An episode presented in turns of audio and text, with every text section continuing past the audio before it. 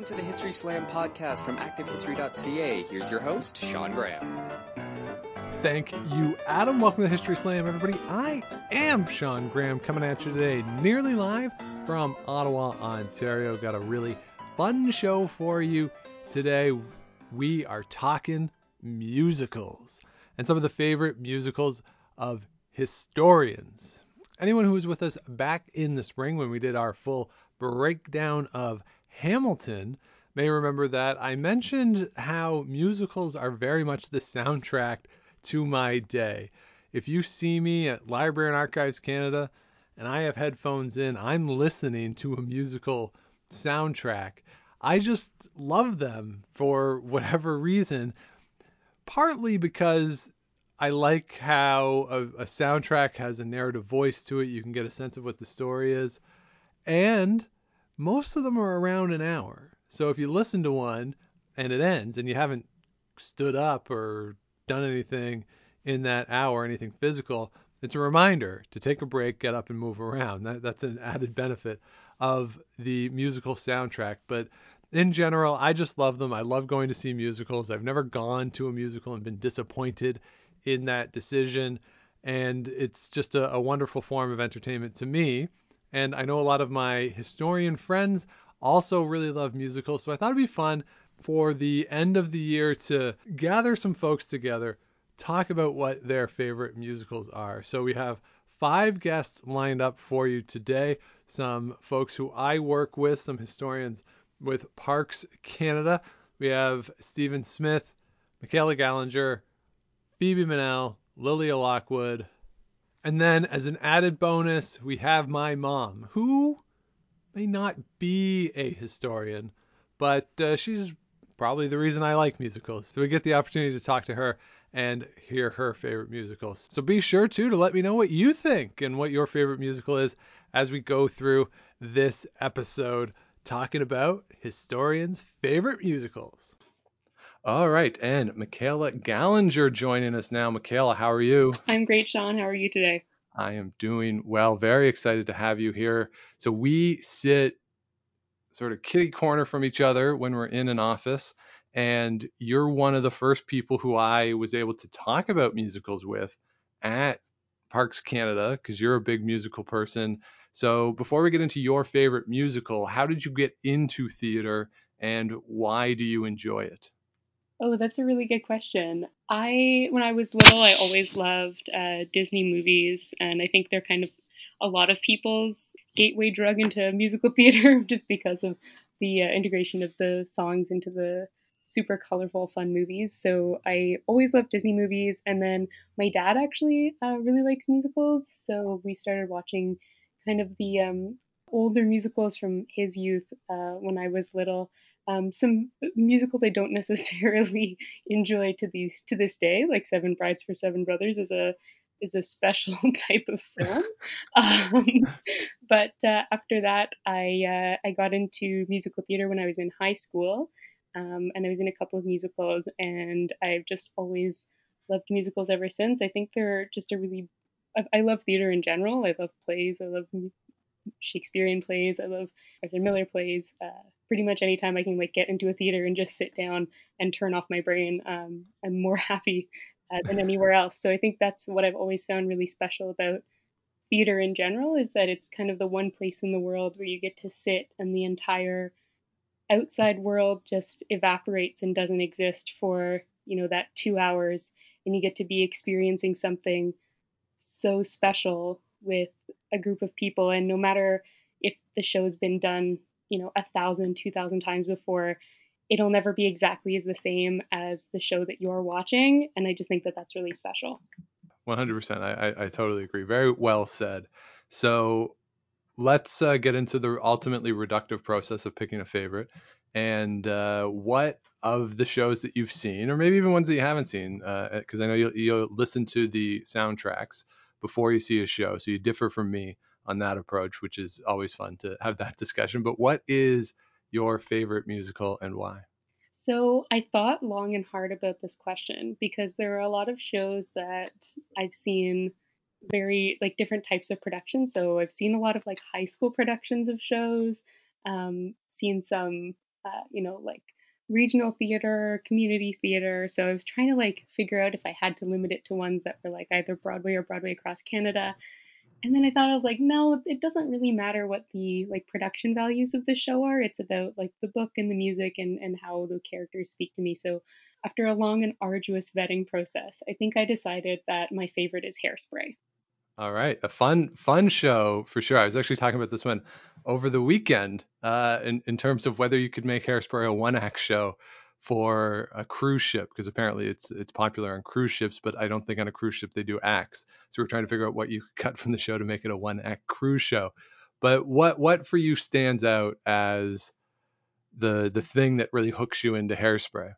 thing that I've always really liked about Hairspray, Hairspray, like the movie, um, the more recent movie with uh, Zac Efron and uh, Nikki Blonsky, came out when I was in like just beginning high school, and there was just something very interesting about watching that show and seeing someone who just looked different and her story be about her talent and not about the way that she looked. And I think that as like a teenager, that was just really interesting to me because it wasn't something that I had necessarily seen a lot of before. And I just thought that that was really, really special. And I also really love the way that in the show, Tracy's really forced to reckon with the kind of rose colored glasses that she's lived her life wearing. Even as a, a, person in a bigger body, she realizes that a lot of the injustice in the world that she just was completely blind to it um, because she's not a person of color. So I think that the way that the show helps you as a viewer and me being like a white woman as like a teenager to see how the show places you in Tracy's space to see all of the things that you know I wouldn't have noticed before or that it would have been through other situations that I would have had to kind of reckon with those things. It's interesting to be able to place yourself in the same headspace as the main character and watch as the world is changing around her and it forces you to really question what what things you've kind of just accepted as fact or not even questioned in your own life that are a result of the privileges that you're born with. And I think too part of what Tracy's story is is interesting to follow is that she's trying to bring her mother along into this modern world and at the same time she has to be brought along by her peers right? And then so you see sort of you know she's trying to push her mom push the show but then those around her are trying to push her at the same time and it's so there's a lot of angles at play in the show and, it, and certainly the message is very uh, uplifting and it's you know the way it ends everyone coming together in the the big song but if you think for me when i think of that show i know where i've been certainly stands out mm-hmm. as a, sort of a like a great song and and the one in that 2007 movie that queen latifah does is great but i will say too i think my favorite song in the show is big blonde and beautiful mm-hmm. that i just love the i love the lyrics of it i think it's so clever and creative but I also like the messaging behind it, and it's it's a one that I whenever it comes on, I I definitely like to pay attention mm. to that song. It's so lyrically clever. Yeah, it's a wonderful song to listen to, and I just I recently rewatched Hairspray with some friends uh, over uh, over Zoom, and it was one of the ones where when we were watching it, we were kind of thinking like, wow, like this is kind of a great song just now talking about like the body positivity movement and the fat acceptance movement. And I just thought it was really cool, like sitting back and listening to that song and watching Queen Latifah perform. And I was like, yeah, like this song is one of the best songs in the show. But I think when I was younger and I had seen the show like for the first couple of times, I don't think it would have even been in like my top five. Um, right. But yeah, it's definitely one of the most powerful and that it has, has a strong message. It's very clever. And also, it's just really, really fun. Yeah.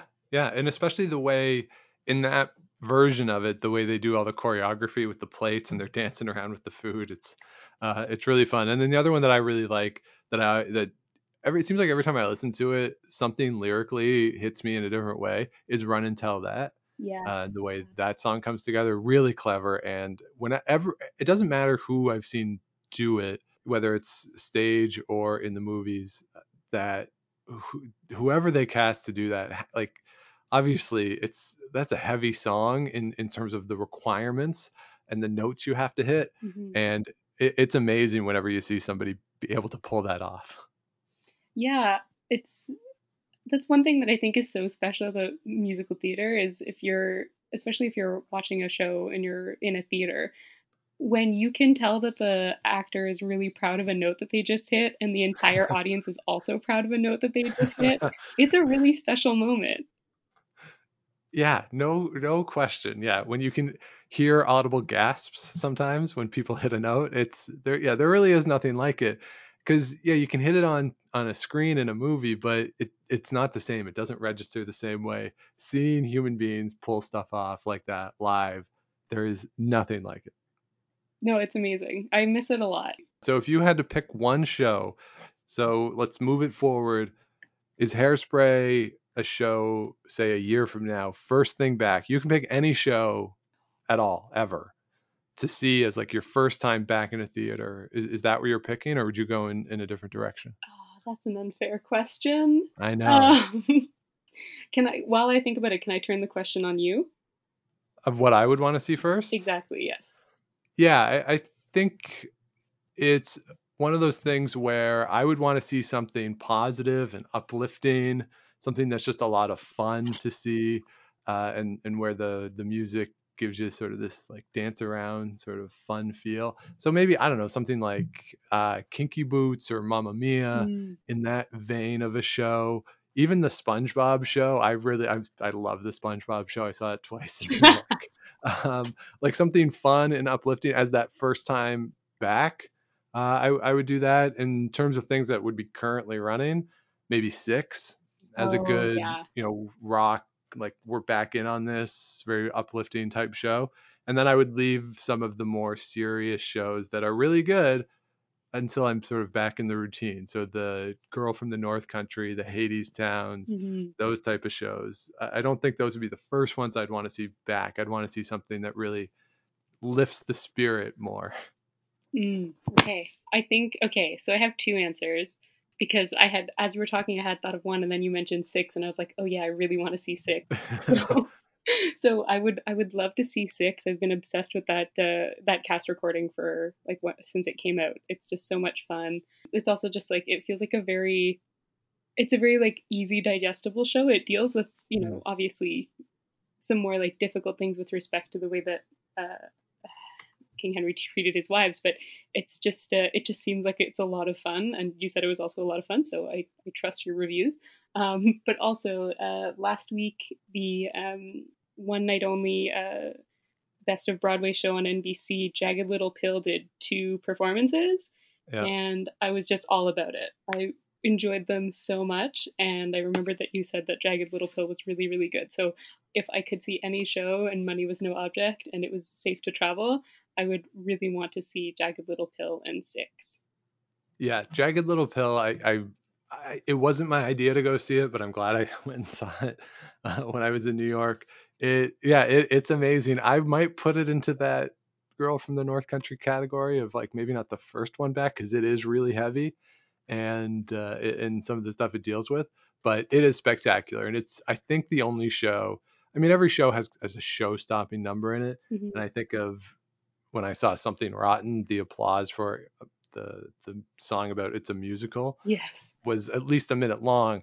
But in Jagged Little Pill, when they do the the big show stopping number, Lauren Patton in the second act, full on standing ovation mid show. It, it's incredible. And I've seen videos and, and heard accounts that that's basically a nightly thing, that it is a standing ovation in the middle of the show. So certainly something that yeah, I would I would highly recommend it for sure well, as soon as it's safe to uh, travel to hop across the border and, and, and, take a jaunt to New York, I will have my tickets in my pocket ready to go. yes, and hopefully that's soon. So, Michaela, thank you so much for doing this. I really appreciate it. Uh, happy holidays and all the best for 2021. Thanks, Sean. Back at you. It's been a pleasure.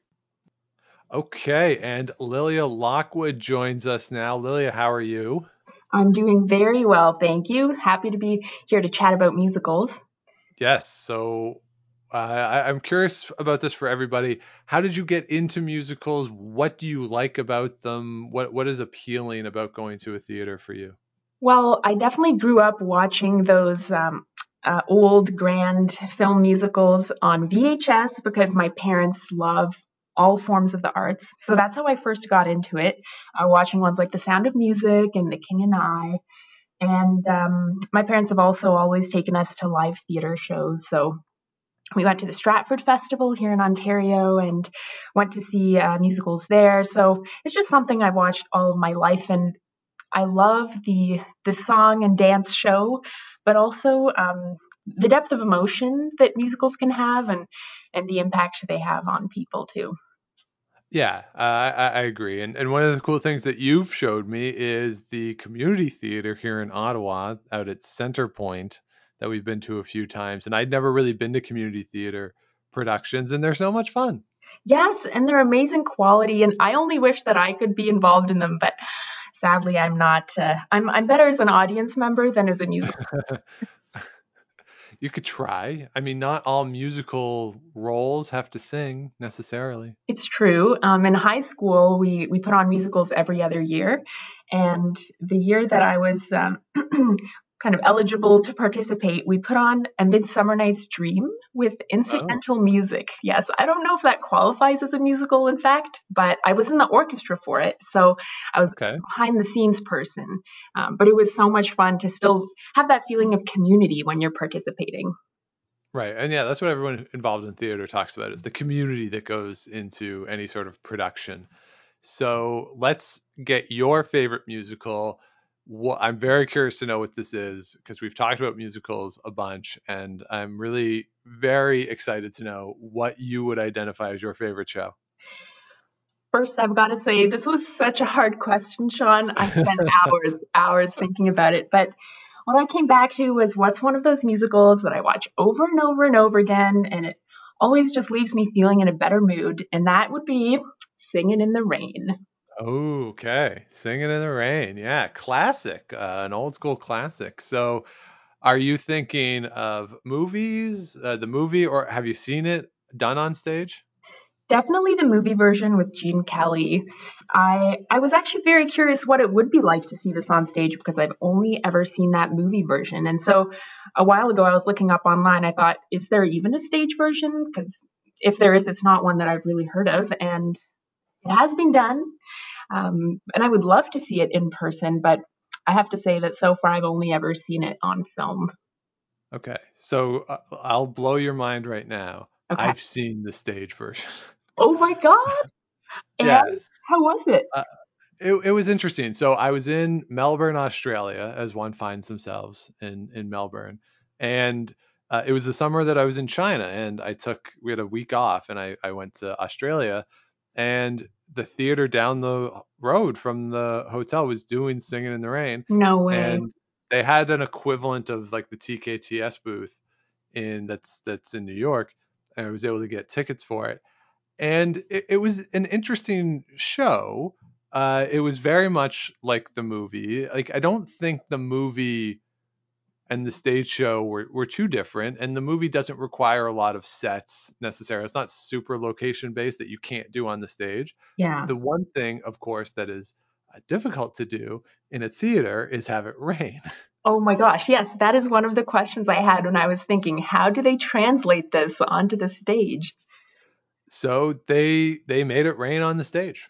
They had uh, some sort of a setup that it would rain. It was not the entirety of the stage. It was obviously a localized area, but they were able to to make it rain. They did say in the theater as you were going in that the first few rows could get wet. Oh wow! From, from the rain, and yeah, and it started rain. And when it started to rain, the crowd went nuts and just started to applaud. They were so excited that it was raining in the theater. So it and that yeah, and then it just sort of drains away and I've seen it in in some other shows that I've been to where water will come down and they have some sort of a drainage system on the stage and I'm not entirely sure how it works but that that's sort of how they set up. I'm sure it's very expensive to do. It would be tough to tour that, but it uh, it was it was pretty cool to see the stage version of something that as you know would be tough to produce. Yeah, that's awesome. And it's such an iconic moment in the movie version that you really, I think you have to do it all the way. Like just go all in on that part if you're going to be putting it on live. Yeah, you can't have like a screen behind him where it rains on the like you actually have to have water coming on the actor who's doing the song. I quite agree. yeah, there's a lot of moments in that movie that I think uh, are so acrobatic and athletic too um, that would be a real feat to do on stage. Yeah, like, make, make them laugh. laugh. Oh yeah, yeah. exactly. Yeah, make them laugh is is one that that's I think stood out to me more than the rain is what they did and make them laugh, and I really enjoyed that. So, what is it about Singing in the Rain that really stands out to you as your favorite musical? Why did you pick that? Like, what are some of the specific things in that show? Well, like I said, um, I watched a lot of those uh, grand old musicals growing up on on VHS, and this was one of the ones that we watched over and over again. We had a whole collection of Gene Kelly musicals like Anchors Aweigh and Brigadoon and American in Paris, which is you know one of the highly regarded ones that he's done. But Singing in the Rain was the one that I could just watch a million times, and so even now it has that comfort to me of something that you've seen a lot and holds some memories and so that's definitely one part of it. And the other part of it is I love the songs. They're so catchy. And one of the things that uh, kind of gets me down sometimes is how overdone those songs have been since the movie came out. And I'd say more in recent years. I mean, so many commercials have used Good Morning and Singing yep. in the Rain as backdrops that um, that put me off for a little while. But now that we don't even need to watch commercials anymore on TV with our Netflix subscriptions, uh, I've had a break and I just, yeah, I love those songs. They put me in such a great mood, especially singing in the rain when I'm feeling down. Go for a walk, sing that song in my head. So, is it a show that you need to see, or is it something? Are the songs enough to just listen to, or the visual? Especially, you know, we mentioned make them laugh uh, Good Morning's another good example. Certainly, Singing in the Rain. They're they're so visually memorable from the movie, and the action is is so central to what's going on in that in the songs. So, is it a show that translates well to just listening to the soundtrack? I think so, but you know what? You have raised such a good point about the the physicality of it, and those dance numbers are incredibly impressive and so acrobatic and you really feel the exuberance that comes out of those dance numbers when you see them as well. And it, that's what helps put you in such a great mood after watching it is that there's so much energy in this musical.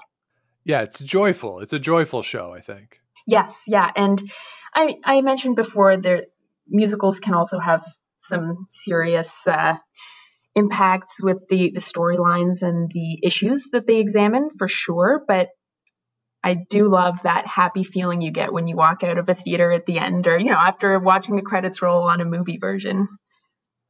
Yeah, it's it, 100%. I, I totally agree. So, last question, and I'm throwing this at you cold. I, I didn't let you prepare for this. What do you want the next community theater production that we go to? What do you want it to be? Do you have a sense of what show you would want to see as that next thing when we oh. go back to the oh. theater, to that community theater as the, the colleague group? Do you have a show that you would really want to see as a really good first one back? Yes. Oh, Sean, that is such a tough question.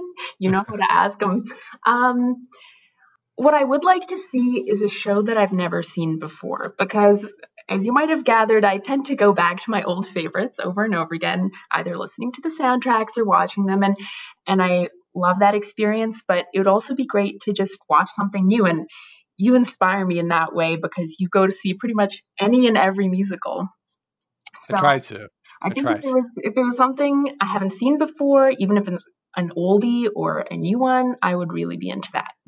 Yeah, yeah, and actually, the the infamous March thirteenth, twenty twenty, uh, we had tickets to something to one of these community shows that Friday night the the day that everything shut down, at least here in in Ottawa. And I don't remember what it was. Do you remember what that show was that we were supposed to go see? Oh, was night? it uh, was it Rock of Ages?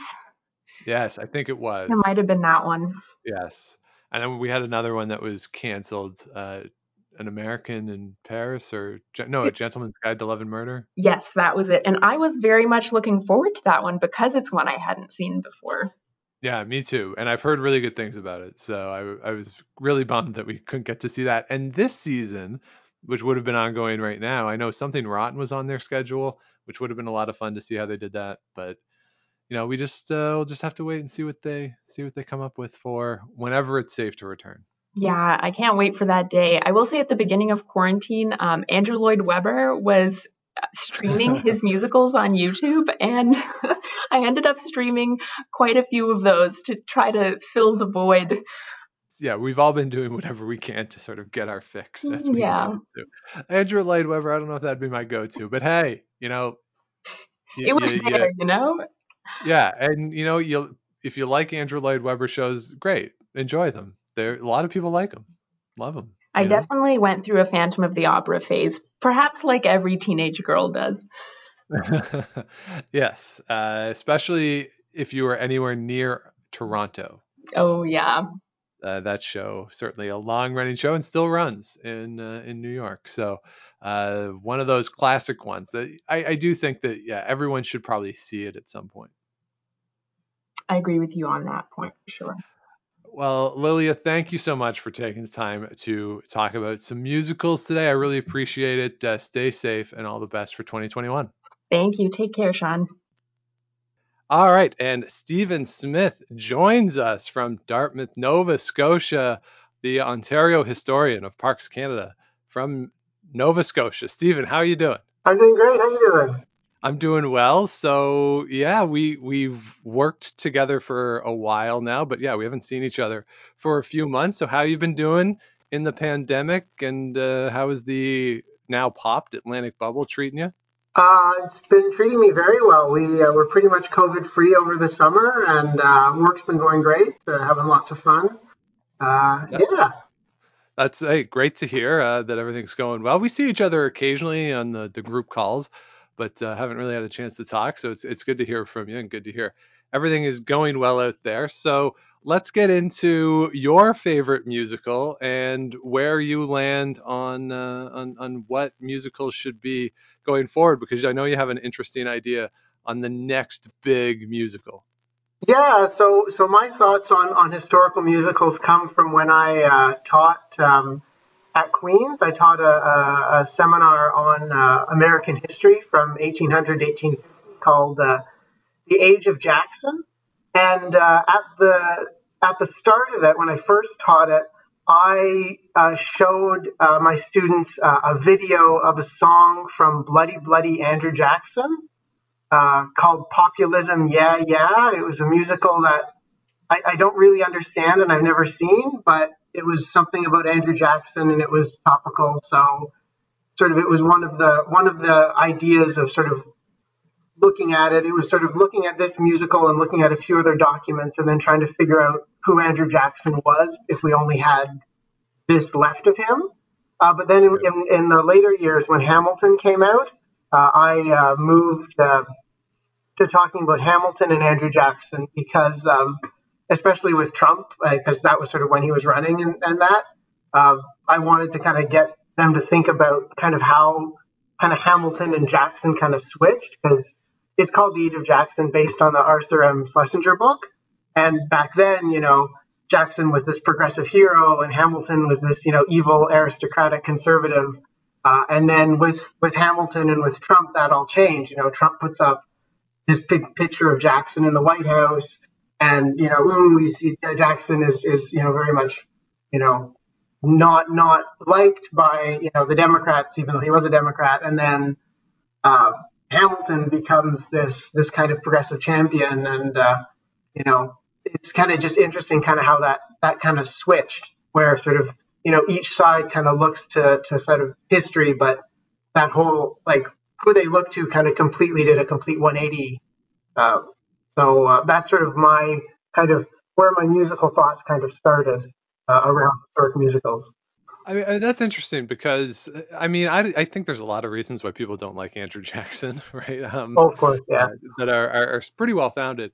And I'm I'm I wonder if people have this perception of Alexander Hamilton as a progressive person because of the show. Certainly, the show itself is progressive in how it presents the story, and the casting of the story is very progressive. If you look at traditionally what Broadway is, So I wonder if that does get put onto Hamilton himself, because I don't know if the show necessarily presents him as progressive. They omit things that would really hurt his or hurt a perception of him as a progressive, most notably uh, slavery and the benefits that he personally got from slavery. So th- there's that element to it, but it, it's, it's interesting to think about um, and, and how the perception of him has changed from before the show to now and I mean that's I guess almost what the show is about too. And, and, you know the last song of who who tells the story and the perception that comes from that. So it's it's interesting to think about for sure.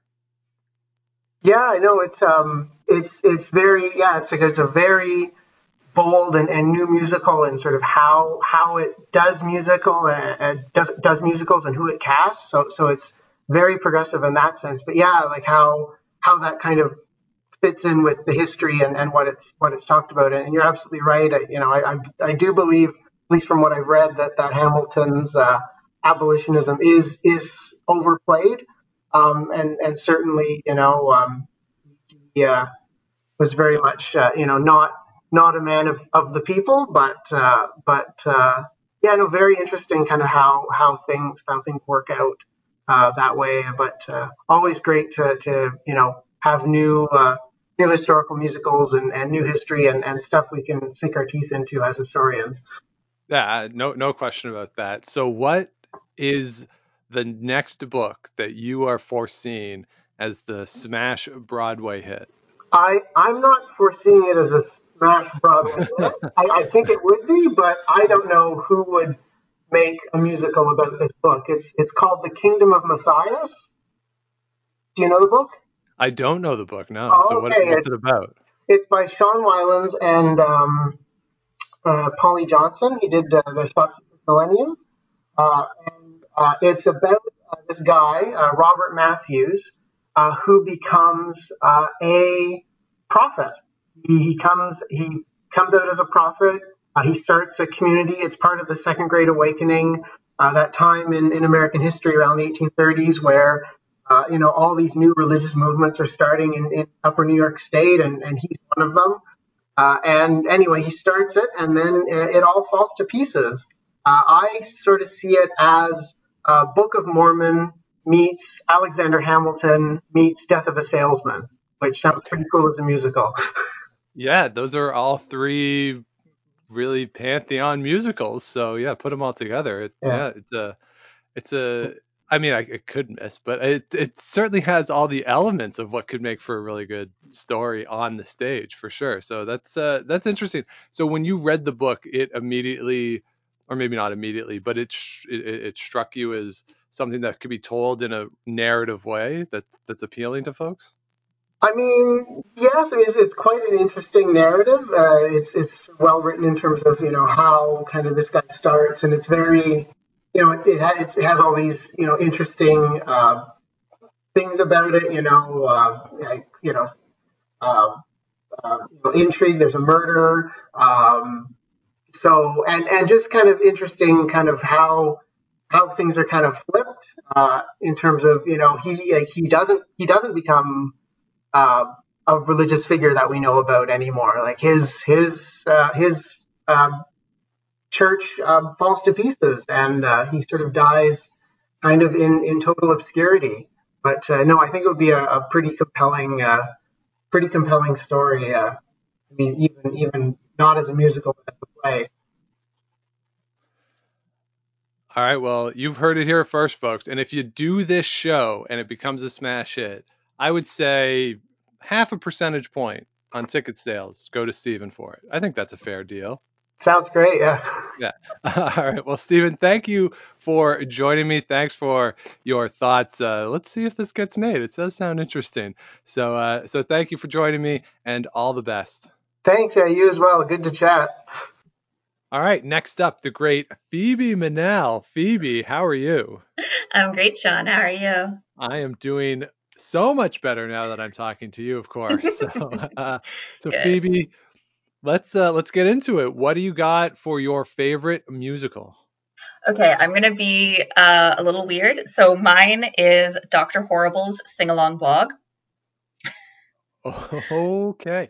So deep Going- cut. Going way off the board on this one. I'm, so, I'm very excited to hear the rationale. Yeah. So my rationale starts with the fact that I was one of those total losers in high school that thought that expressing an interest of any kind is lame. Uh, So I didn't really do much with the musicals or anything like that. And my school did musicals that were like the very dramatic, emotional, like it was Titanic, it was stuff like that. And I was like, oh, these are just depressing, man. Uh, so for the longest time, I didn't know that musicals could be fun. And my first exposure to a really fun musical was Dr. Horrible's Sing Along blog. And my rationale for it being my favorite is just, I think what was so cool about it is that it was written during the context of the 2007 writers' strike. And so it did a lot of cool subversive things in terms of like, there's no hero, like the plot is disappointing. You know, the bad guy kind of wins but loses at the same time. I, I thought that that was, I know it's not the beginning of that kind of uh, narrative, but it's one of the first I came across in terms of like popular media of, you know, subverting expectations and Right. um, having that experimentation and going out on a limb mm. with plot and with development and characters of mass media.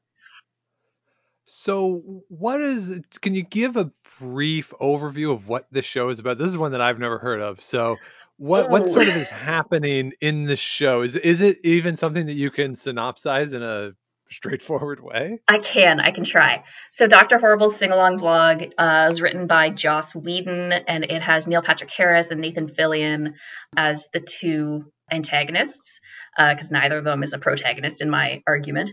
So, there's Dr. Horrible, who is an up and coming evil guy who wants to join the Evil League of Eagle, Evil League of Evil, which is run by Bad Horse, the thoroughbred of sin so that's Nathan Phil. Uh, sorry, that's uh, Neil Patrick Harris's character, and he has a, a vlog, as we would call it now, uh, where he has a little YouTube channel, and it's really funny. And then there is uh, Captain Hammer, played by Nathan Fillion, who is the superhero and who is protecting the city.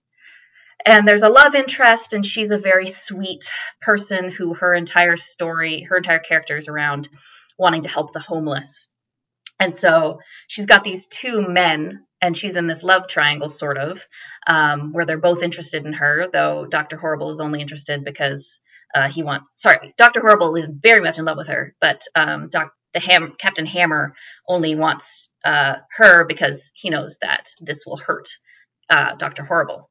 And uh, it all plays out in a more of an unexpected way where it's like no one has a redeeming character arc and it has a ending where the bad guy wins and it's just pure tragedy and you know the basest of human nature but in a fun Mhm. peppy song delivery Okay, yeah. 'cause- so that's what I was going to ask. Like, what is the music like? Because this sounds. You said that it was the introduction to you of more fun stuff, but it sounds very dour and down. So, what type of music are we talking about? there's a couple of kind of like fun got kind of that like excitement and building that you have in like a Pirates of the Caribbean song, like that kind of like adventure, fun, peppy song. I'm not very musically inclined, so I don't know how to describe music.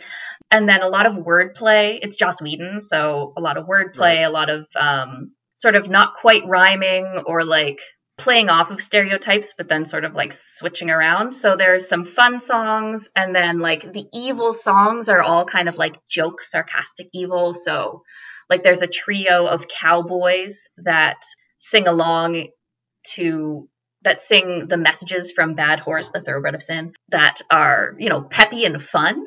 Uh, except Uh-huh. he's you know encouraging Doctor Horrible to perpetuate evil and then eventually kill someone to be able to join Right. the evil league of evil. Evil. So it's kind of farcical in what it's doing. Yeah, it's very much um, satire for sure. Okay. Well, I, I have to say, this is something I'd never heard of. All star cast, though, and, and with Yeah. Joss Whedon behind it. I mean, that's a pretty, what, like when you first said it, I thought this was going to be some sort of small community, somebody that you just came across, but that's a pretty, that's a pretty heavy hitter. Yeah, ensemble so I think it was what happened is Joss Whedon wrote the musical episode of Buffy, which is was going to be my first pick, but then I decided against it. um, which is once more with feeling, which is a delightful, delightful episode. Uh, so he wrote it and realized how much fun it was. I'm pretty sure that was the timeline. It might have been the other way around, but he wrote one of them, thought it was just so much fun, and wanted to keep writing musicals. Um, and so went with this during the writer's strike. And if you are interested, and if your listeners are interested, it is on YouTube because it was uh, written and distributed for the purpose of being distributed online during this writer's strike. So you can find it like so many places online, and it's only 45 minutes long. Okay, I like that too. hmm All right. Yeah. So if anybody wants to listen to it, we will put it in the show notes for the podcast. And if you're going over to activehistory.ca, I'll link to it over there. Uh, so definitely uh, check it out. 45 minutes of your time. I mean, why not? You're sitting working, trying to write emails. It feels like a perfect thing to watch. yeah, I rewatched it right before we had our meeting, actually. yes, our very important meeting that we've had to schedule for uh, for, for, this. Uh, so, Phoebe, I've asked everybody this: coming out of the pandemic, is there a specific show or a specific type of show that you're really jonesing to see the next time you can get into a theater? Oh, for sure. A friend of mine and I uh, love getting the cheap tickets at the NAC, and we've gone a few times to like orchestra shows. Uh, so like like they'll play a, mo- a movie in the background, and then the orchestra will play the music. So we went to Wizard of Oz, and it was really amazing. And I just love it, just because like it's partially because I, I find for me in times of anxiety, like this pandemic, rewatching things is such a deep comfort. And watching them in a way that brings like a new level of beauty to them is really, really wonderful. So thinking back on that Wizard of Oz show where we get to watch one of my favorite movies and then listen to the music live from an orchestra in this amazing acoustics was just a very soul soothing um, experience. And I would love to go to one of those again. Probably a different movie, but um, so those kind of shows for sure. And then anything else would probably just be like I really love small community theater shows, like um, like Goofy Satires. I went to an Office musical last year that was so funny. Um, so things like that bring me the most joy, just because they're so goofy and silly, and they're low budget, and they're just people showcasing a passion, and that's the kind of theater that I've always really loved. And that's what we need right now: just joy and happiness and love and uh, so yeah, I, am with you on all that. So th- those sound like delightful choices, Phoebe, and hopefully in 2021 it will be possible to do such a thing as go to a theater and enjoy a show. We can only dream. we we can. Uh, so Phoebe Manel, thank you so much for joining me. Thank you for having me, Sean.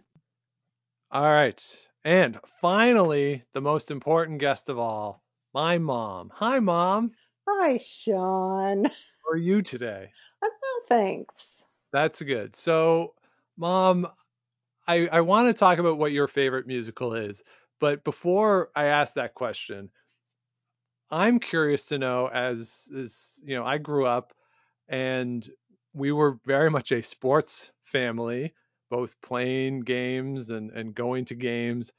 And yet it seemed to be your push for us to to go to theater, to go to shows, which I'm obviously super grateful for because now I go to a lot of shows, I listen to a lot of soundtracks, and I, I've gotten a lot of joy and entertainment out of it. But why was it important for you when when we were kids to take us to theatrical productions?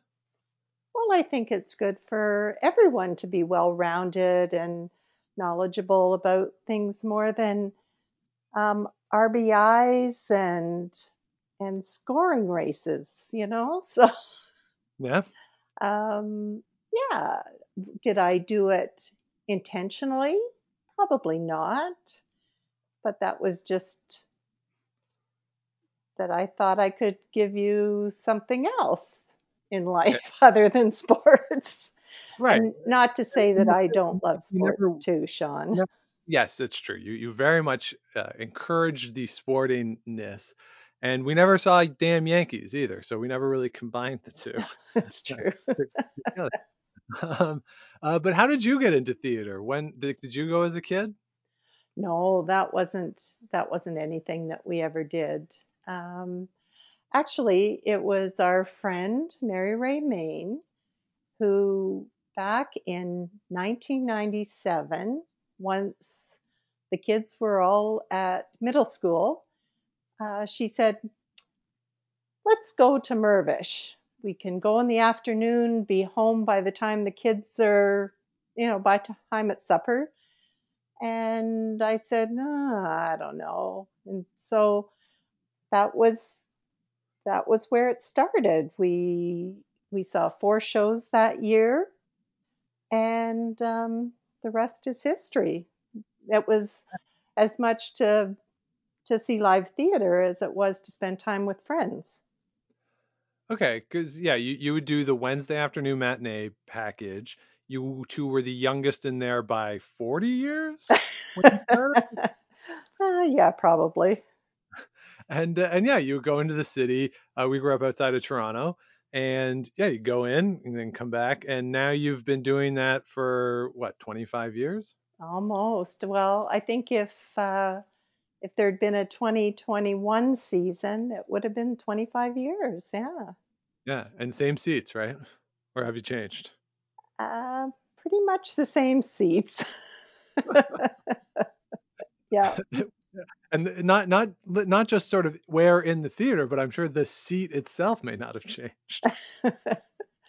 well, um, a couple of theaters have been rehabbed, so that's, that's good. Yeah. Uh, so over those 25 years, or or maybe it's something else, what has been your favorite musical? Well, I think you could probably guess, but I think it's The Lion King. Okay. Yeah. And that's pretty early in your run, too. Yeah. Um 2004, I think. Somewhere in that area, early 2000s anyway. Yeah. Okay. Yeah. And um yeah, I mean everything from the staging, the music, the costumes, uh, the interaction with the audience. It was just so well done. Yeah, and I remember seeing it. We saw it together. At least one. You saw it once with me. Have you seen it multiple times? I have. Hey, nothing wrong. Again, I said this earlier on the show. I spot, I saw SpongeBob twice on back-to-back nights in New York. I'm not going to shade anybody for seeing anything multiple times. Um, yeah. Yeah. So, is was it something that because there is so much going on in that show, especially that opening number? Was there something in the show that really spoke to you that changed between the times you saw it, or, or something that stood out more the second time? I think you you get to look a little deeper at the staging, um, and I mean, like anything, you watch it twice and you go, "Oh, I forget forgot that from the first time around." But again, it's been so long since I've seen it, I can't put my finger right on anything in particular. Right. And, and and which is sort of what happens, right? You sort of forget some of the particulars, but there are things in that show that definitely stand out. Circle of Life, of course, and, and you mentioned the interaction with the audience, mm-hmm. where there are people in the crowd uh, with various items like the birds, sort of a, a pole. They swing the birds overhead, Yeah. and uh, the way they they have all the the animal characters, the way the costumes are, it's certainly iconic within the theater. And is it something that you were skeptical about going into it, knowing that I, I don't think my brother and I had Lion King on as much as maybe some other VHSs that we had in the house, but I'm sure we had it and it was on a bunch. So was it something that you were like, well, Disney, because this is really the first like big Disney It hit was. musical. Yeah. So is this something that going into it you had any any skepticism about? no, it's uh, it's always well. How are they going to do that? And what, what music would they play? And and I well, how are they going to bring Hakuna Matata into all of this? Like it's just yeah, yeah just the characters. Right. Yeah, because Hakuna Matata in the movie ends with an elephant sitting on Zazu. That's right. You, know, you can't really do that. you can't really do that. The show would come to a screeching halt. yeah, you're going through an actor a day, uh, twice on Wednesdays and, and Saturdays. And Saturday. um, so for for you, what are you ultimately looking for when you go to see a show? What what do you want to see when you go into a theater, and what makes it an enjoyable experience for you? I always joke with my friends that I'm easily entertained. Um, because we do subscribe to Mirvish. uh, consequently, it's mostly musicals for the for the most part. But there, I guess I have something in common with my parents and the era that they grew up because there's the shows like Forever Plaid and um, Mamma Mia, a lot of the the Million Dollar Quartet, things like that, and and I just loved the music from the 50s and 60s. Um, so I it was always great to see that. Yeah, and one of my I don't know if it's a favorite memory, but it's certainly a memory that kind of stands out to me is when we went to see Jersey Boys. Right. With all of us. So I was living somewhere. It was after I'd moved away to some university. Yeah. And uh, I, I was home. I think it was the summer. And yeah, we went with you went. I think Dad went. Uh, both of your parents went to the show, and uh, your sister went to the show. And I remember thinking, like, am I going to know any of these songs? Because it was just the four seasons, and I was like, am I going to know this? And then I sat in there. I was like, oh yeah, I know all of these. I know all of these songs, and everyone was like, yeah, of course you know all these songs. But that was one of those shows that the music really goes beyond generations and and we could sit there with you know 60 years difference in age or whatever it was three generations and, yeah. yeah and and I'll just sort of en- enjoy this show and that's something that that era of 50s 60s even some 70s music as we get into the 2020s I think that's something that people can share across generations and those sorts of shows I think will remain relevant for a long time because of that absolutely. And and now with technology you can sit down in front of your tv and watch all of that uh, yeah. whether and still generationally right? For sure. Mm-hmm. maybe not like together right now but oh, okay. Some form of video chat.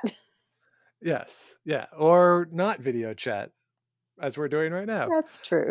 Um, so, you know, you mentioned that uh, your 2020-21 season has been wiped out for uh, for Mirvish for the theater, but we are hopeful that we'll all be able to get back into a theater at some point in 2021 when it's safe. What type of show, or is there even a specific show that you would pick if you could handpick anything?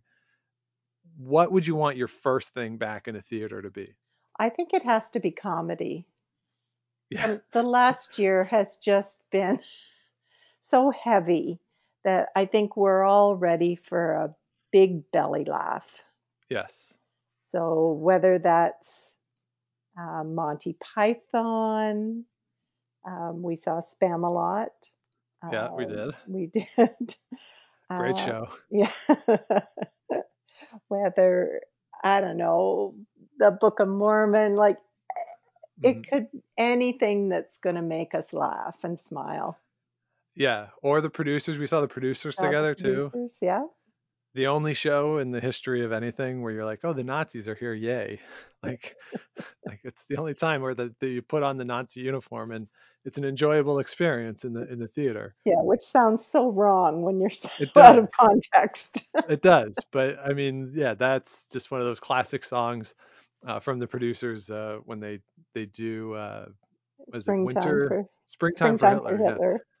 Yeah, uh, just yeah, one of those classic moments. So yeah, I, I agree with you. Something funny, something that will make us laugh. Not necessarily that I dislike some of the heavier stuff, but I totally agree that when we go back, first thing in, let's ease into it. Let's see something fun. Now, I must admit, too, though, just before everything closed down, I was fortunate enough to go with your brother to see Hamilton. Yes, you were. And Yes. what did you think about it? It was marvelous. Okay. I know not everybody has that experience. I think it's really good, and people get mad at me for that. I don't know why. No, I it, it was awesome. I really liked it. Now, having been with your brother in a vehicle listening to the music for a while, um, I got to know it pretty well. yeah. And and yes, it was it was excellent. Yeah, it's a really good show. The staging is brilliant. Mhm. The songs are great. The the the way they everything is weaved together is great. I have to say I watched the movie version recently. I had the exact same reaction right after it's quiet uptown and they get back to politics and Daveed Diggs comes comes out and he goes, "Can we get back to politics, please?" That's when I check out. Like we just had this very heavy emotional moment back to back, first with Burn and then with It's Quiet Uptown, and then we're talking about this presidential election. That I, it sort of loses me in that moment. Yeah. And I know It's Quiet Uptown can't be the end of the show. like it can't, it just can't be. Um, but that to me, like that, that's the experience I had in the theater. That's the experience I had watching it through in the Yeah. movie again. I'd agree. Um, Yeah. So you know, it's it's just hard to go from that emotional stuff to to the politics. But yeah, really brilliant show. And if you want, you can head back in the spring. We did a whole episode talking about Hamilton, and and people can get mad at me again for me saying that it's a good show, which apparently is offensive. So uh, so there you go. So mom, thank you so much for doing this. I really appreciate it. You're very welcome, Sean. And we're not going to see each other over Christmas, like we are physically, not. but we'll see each other virtually. Yes. And you hope sent me a lot of of really good, yummy uh, snack food stuff. So I'm very excited. Good. Good. Okay. Well, I guess we'll have uh, have a cocktail and some sweets. Yeah. So we'll do the exact same thing as if we were together. That's right. we'll just be looking at each other through a screen. I'll take that this year, Sean. Yeah, it'll be great. So, uh, so mom, th- thanks so much. You're very welcome, Sean. So I wanted to just take a minute here at the end to talk about my favorite musical, and it's hard for me to pick a singular favorite. So I'm gonna change it a little bit and go from favorite to affecting. Which musical affected me the most? And it's a musical called Fun Home, which you may have heard of the book Fun Home if you're not familiar with the musical, which is a graphic memoir written by Alison Bechdel, who you may be familiar with for the Bechdel test. She is the namesake of, of that. And the story revolves around her relationship with her father. She is a lesbian. He was a closeted gay man who ultimately committed suicide. And the story revolves around their relationship. And you see Alison at three different stages of life. And it's a it's a tough watch, I have to admit. There's a lot of emotion to it. It's a very heavy show, but it affected me in a way that no other musical ever has. I saw it in New York on Broadway with the original Broadway cast. It had won for Best Musical that year. The, the previous year I saw it in January, it won the, the June before. And it was in the round, and I sat there watching this show, trying my best to control uh, myself. And uh, worked okay ish. Some tears came out in the show pulled myself together, made it to the subway platform, completely lost it on the subway platform, just crying. Made it back to the hotel, cried in the hotel lobby. It was a Sunday matinee that I saw So I'd already checked out of the hotel, and I was just back in the hotel to pick up my bag. Uh, so I was crying in the lobby, got myself together, flew back to Boston. It's the year I was living in Boston, and essentially cried myself to sleep that night, uh, and woke up the next day still feeling really emotionally uh, raw from that show. And it it did it changed the trajectory of a way uh, of my life, and that's the only time that I've ever walked out of a theater and I actually said out loud like I, I have to do this thing. And uh, that that's what prompted it. So for me that's a show that certainly stands out as a, a turning point for me in my life. And uh, certainly uh, no regrets about that. And uh, really it's one of those shows that I can't listen to that soundtrack too often. Not because it's not great. It is. But because of just how emotional and raw that show was. And uh, if you ever get a chance to see it, it has toured a little bit. I would recommend it. Uh, one of the reviews, I think it was from the New York Times, said that anyone who has parents or is a parent should see it. So basically, everyone should see it. And it really taps into the familial relationships in a, in a powerful way. And it's Alison's story with her father, but there's a universal appreciation, or I think at least there can be universal appreciation for it. So I just wanted to throw that in there. Fun Home uh, as mine. And I will echo what everybody else has said. When we can get back into theaters, I'm all in for something fun, for something light. Not only has this year been very challenging for everybody, but I've noticed a trend in musicals, at least the ones in Broadway. The West End's been a little different, but in Broadway over the past few years, a lot of the stuff that's coming out is pretty heavy. It's not that upbeat stuff that that a lot of folks would associate with musicals. I do think that's related to the political situation in the United States. If you look at a show like Hadestown, for instance, they struggled to get that made, get that on Broadway for a long time, and I don't think it's a coincidence that it happened when it did. So uh, I do wonder how the creative world will respond uh, in terms of musical theater once we get out of this situation. But uh, I'm very curious to see what it is. And, and certainly the first thing I want to see back in a theater is something fun, something upbeat that we can all come together and hopefully exhale once all this is over. So, with that, that's it for this episode. I really do appreciate everybody listening. If you are celebrating, happy Hanukkah. It's the seventh day of Hanukkah as we release this. So happy Hanukkah. Hope you're all enjoying celebrating um, in whatever way you can, uh, given all the restrictions on meeting up and everything. So uh, hope all is well out there and for everybody else as we get to the end of the year. I send my best wishes to you all. We will be back. The feed will continue to have shows for the next two Thursdays on the 23rd and on the 30th. So look out for those. And of course, as always, do head over to activehistory.ca. Some great stuff over there this week, particularly an article from Monday that looked at some of the challenges facing grad students in the midst of the pandemic. Really great piece that I would highly recommend.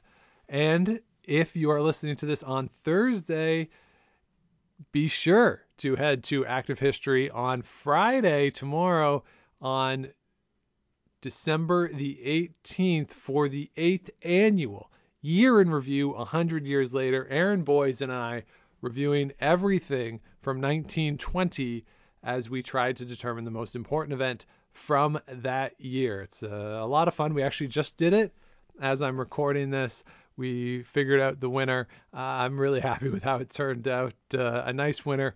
And in the spirit of having things that are a little lighter, a little more fun, we tried to write it in that spirit, in that type of a voice. So hopefully it's a nice, relaxing, diversionary piece for everybody at the end of what has been a, very difficult year. So if you have not yet, please do subscribe to the show wherever it is you get your podcast. Do the likes, the ratings, all that good stuff. Helps us beat the algorithm. You can also follow me on Twitter at the Sean Graham. And if you want to let me know what you want to hear on the show, get in touch, historyslam at gmail.com.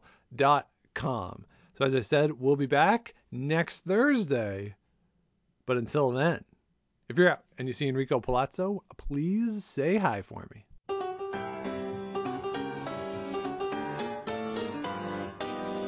Thanks for listening to the History Slam podcast. Be sure to check out Active History for more features, articles, and be sure to subscribe on iTunes.